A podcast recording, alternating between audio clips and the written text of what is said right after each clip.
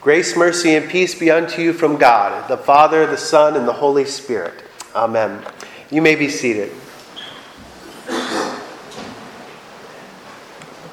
Uh, first off, and this fits in perfectly, uh, things are not always as they appear. And the first thing you uh, may have noticed in, uh, in the bulletin is that it says that uh, Pastor DeBlick is now preaching to you. Things are not always as they appear. I am Pastor Herman. but even when things seem hopeless, that has nothing to do with that other comment. even when things seem hopeless, there is a light that shines. We confess in the Nicene Creed that I believe in one God, the Father Almighty, maker of heaven and earth maker of all things visible and invisible. God is the maker of all of the things that we can see, and He is also the maker of all of the things that we cannot see. And the Creed also confesses belief in the one Lord Jesus Christ. And the Bible tells us that He, this Jesus Christ, is the one who holds all things together, both the things we can see and the things that we do not see. Colossians reads that Jesus is the image of the invisible God, the firstborn of all creation. For by him all things were created, in heaven and on earth, visible and invisible whether thrones or dominions or rulers or authorities. All things were created through him and for him. And he is before all things. In him all things hold together. In him the fullness of God was pleased to dwell, and through him, through this Jesus, to reconcile all things to himself, whether things in heaven that's things we can't see, or on earth, things that we do see. He made peace by the blood of his cross. Almost every Sunday, we talk about events that were seen and heard in a certain time and place. Particularly, we speak every week of the life, the death, and the resurrection of Jesus, which happened at a very in a time in history, at a place in history. You can visit where he lived uh, and breathed to this day. And every week, we talk about how the events of his life, this one who is fully God, begotten of the Father from eternity, and fully man, born of the Virgin Mary, we talk about how his life, how his death, and his, how his resurrection affects my life. He brings us peace with God, and He brings us love for our neighbor. And we talk about how things, how God works through different things, things that we can actually see, taste, touch, hear.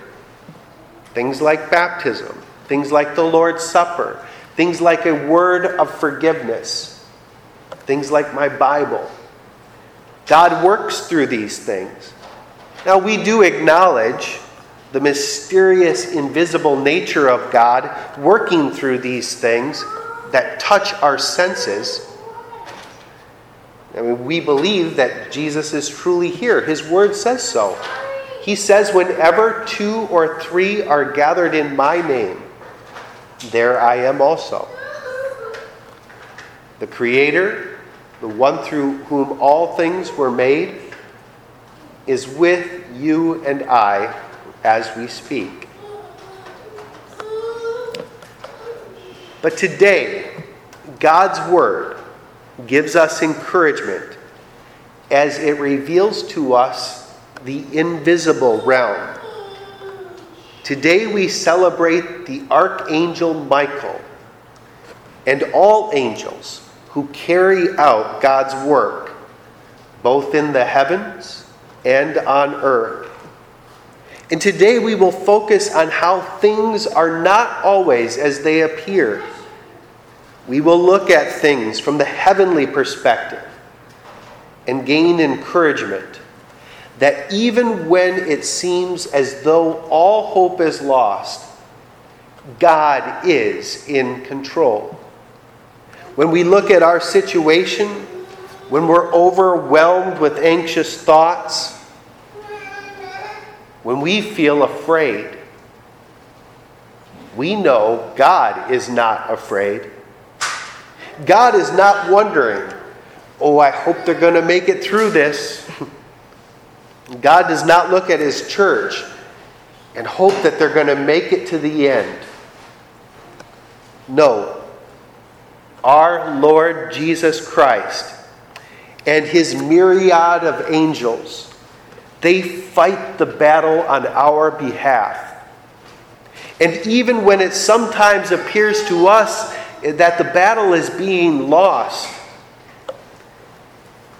John's revelation informs us that from the heavenly perspective, the war is already won.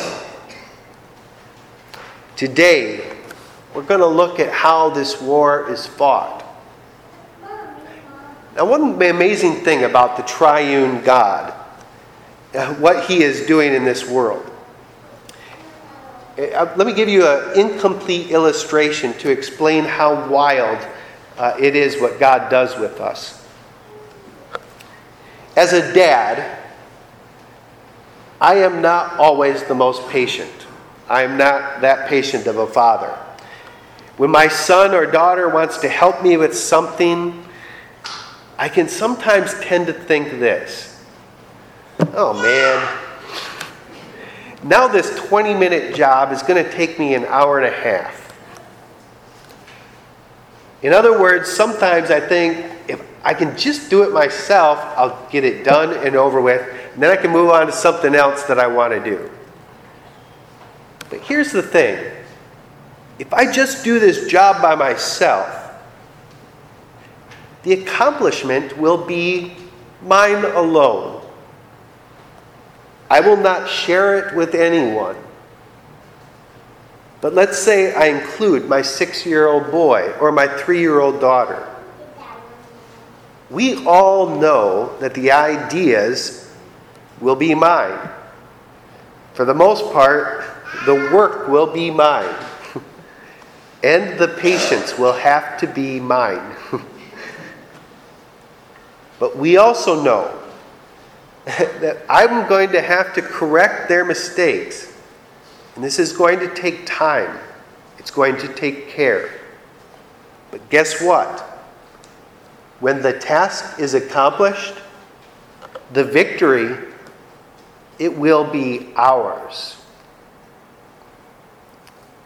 I will have worked with them and through them something that they could not have done on their own, something I could have done on my own but not something that they could have done. This is what God does with us. Granted, He is infinitely more patient than I am. But our God, He fights this battle on His own. It is His battle, and it is His victory alone. But He has chosen to include angels, archangels, and even the likes of you and me to fight with him. So, again, from our earthly perspective, what does this earthly battle look like? This battle between good and evil. Well, in the time of our Old Testament prophet Daniel, uh, things from the worldly perspective looked very bleak. The people of God were in exile, they were living in the sinful nation of Babylon. God was very clear to them that they could only worship the one God. And they were told by the leaders of Babylon if they didn't bow down to this golden image, they would have to burn in a fiery furnace.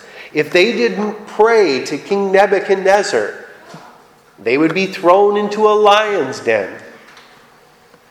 Things didn't look that positive from the church's perspective. And guess what? A lot of people compromised. Oh, what's a little bow? Right? What's a little going just a little bit? I don't believe it in my heart. Compromises were made. But there was there were four men, Daniel and the three young men who refused to worship any god but the one true God, Father, Son, and Holy Spirit. And in the distress of Daniel's time, God sent heavenly messengers to Daniel, sent heavenly, uh, the heavenly angel uh, to the three men in the fiery furnace. And when it seemed as though God and his people were losing, there was a light that shined in the darkness that the darkness could not overcome. And an angel spoke to Daniel and told him about the work of the archangel Michael. And the vision that Daniel was given was of the end times to let him know that God has a master plan for the salvation of his people. And the angel told him this basically, to tell him, Do not be afraid. The angel said, At that time shall arise Michael, the great prince who has charge over your people. And there shall be a time of trouble, such as has never been seen since this nation began. But at that time, your people shall be delivered.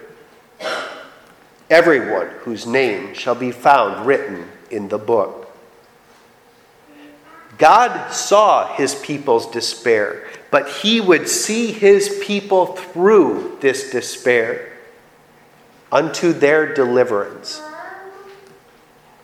This side of heaven, Daniel humbled himself to God's law confessing his sin and confessing the sins of the people.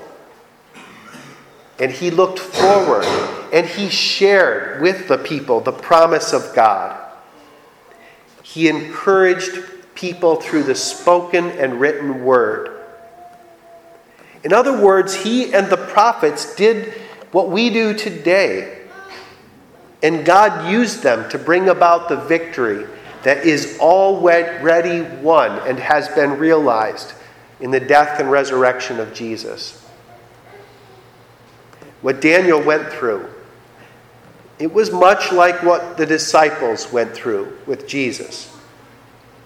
At one point, as Jesus was teaching his disciples, he sent out 72 of them who were training to be pastors. He sent them into towns to tell them that Jesus was about to be visiting. He was to tell, they were to tell the people that the kingdom of God was near to them. Think about the kingdom of God. Big, huge, powerful, mighty. These messengers were to say, The kingdom of God is coming near. So that people are getting excited. But what do they see? A couple days later, after the messengers come, they see a man in his early 30s,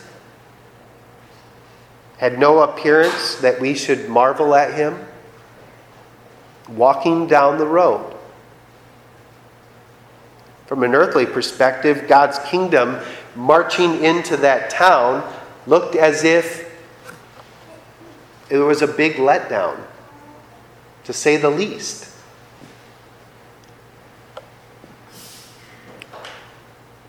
But from the heavenly perspective, all of heaven was marching on into that town angels, archangels, all the company of heaven who have come before, marching into that town and delivering people from darkness into light by the word of a man. There, things looked bleak.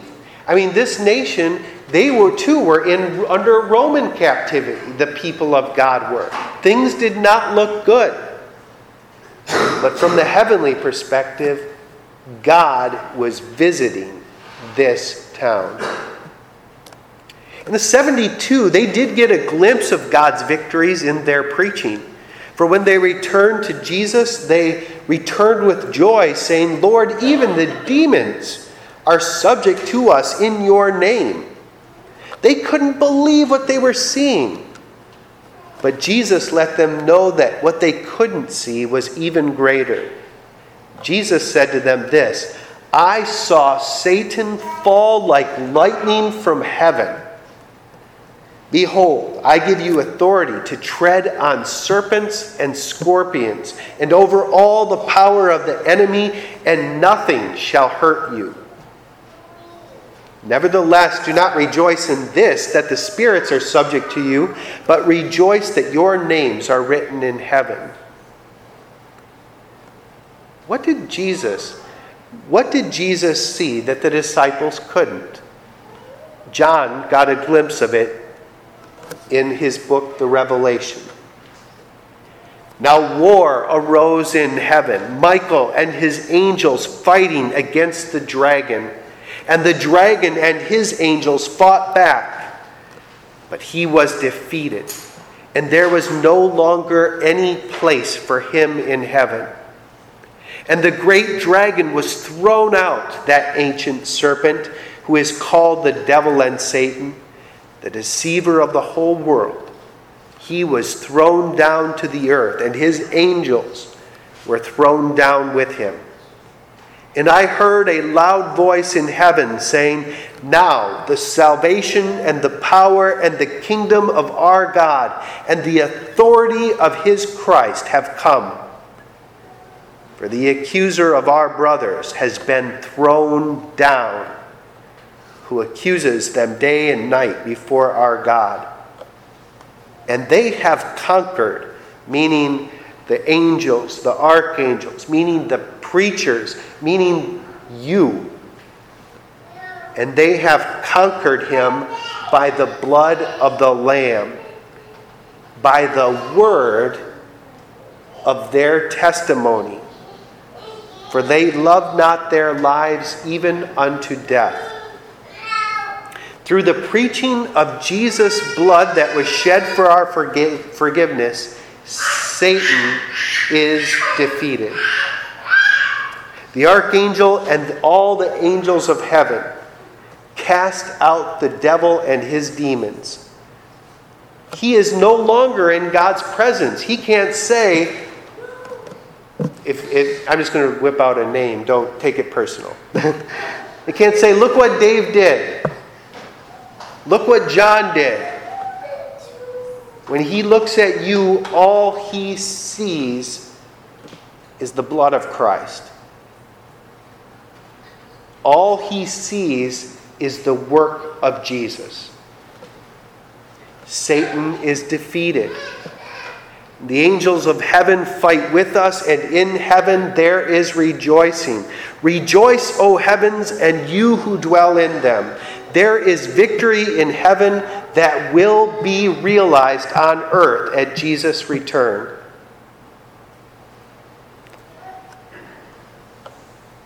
So I want you to know that when things appear to be hopeless, things are not as they seem.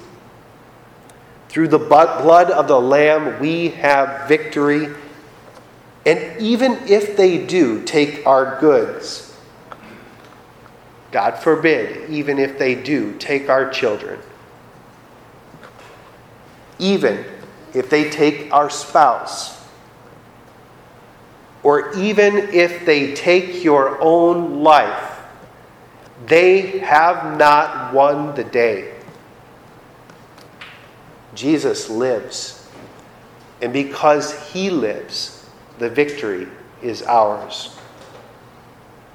On the darkest day of history, things could not have appeared more hopeless. Women and grown men sobbed and cried. And the devil and all of those who sided with him laughed and mocked. The world turned pitch, pitch black in the middle of day. And God's Son bled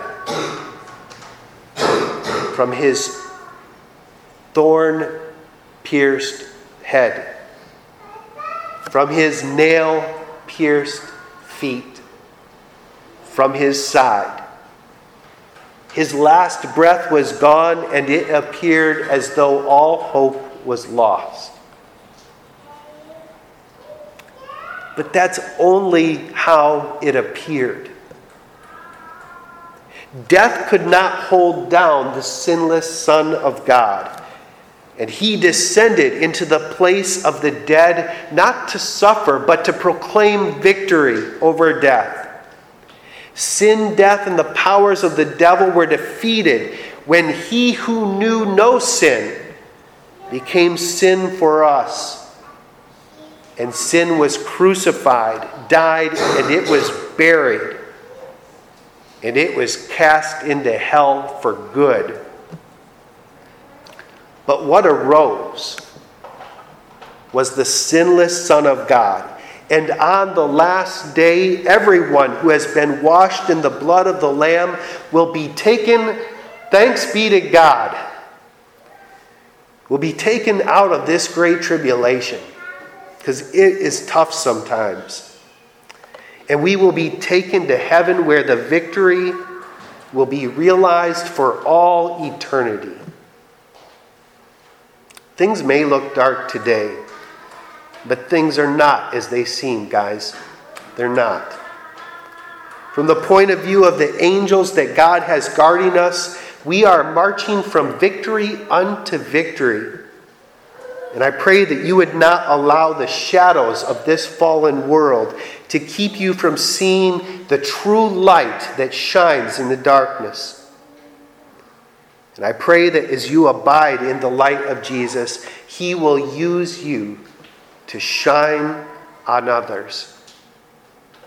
He does not need to use you, but He loves to use you. And He loves to include you in His saving work, so that on the final day, He will include us in the joys of the victory that He alone has won. Today, even when things appear dark, we will celebrate that final, yet unforeseen victory of the marriage feast of the Lamb and his kingdom, which will have no end. We celebrate that feast today with the Lord's Supper as we sing, Holy, Holy, Holy, with angels, archangels, and all the company of heaven. Now, may the peace that surpasses all understanding guard your hearts and minds in Christ Jesus until he returns for you. Amen.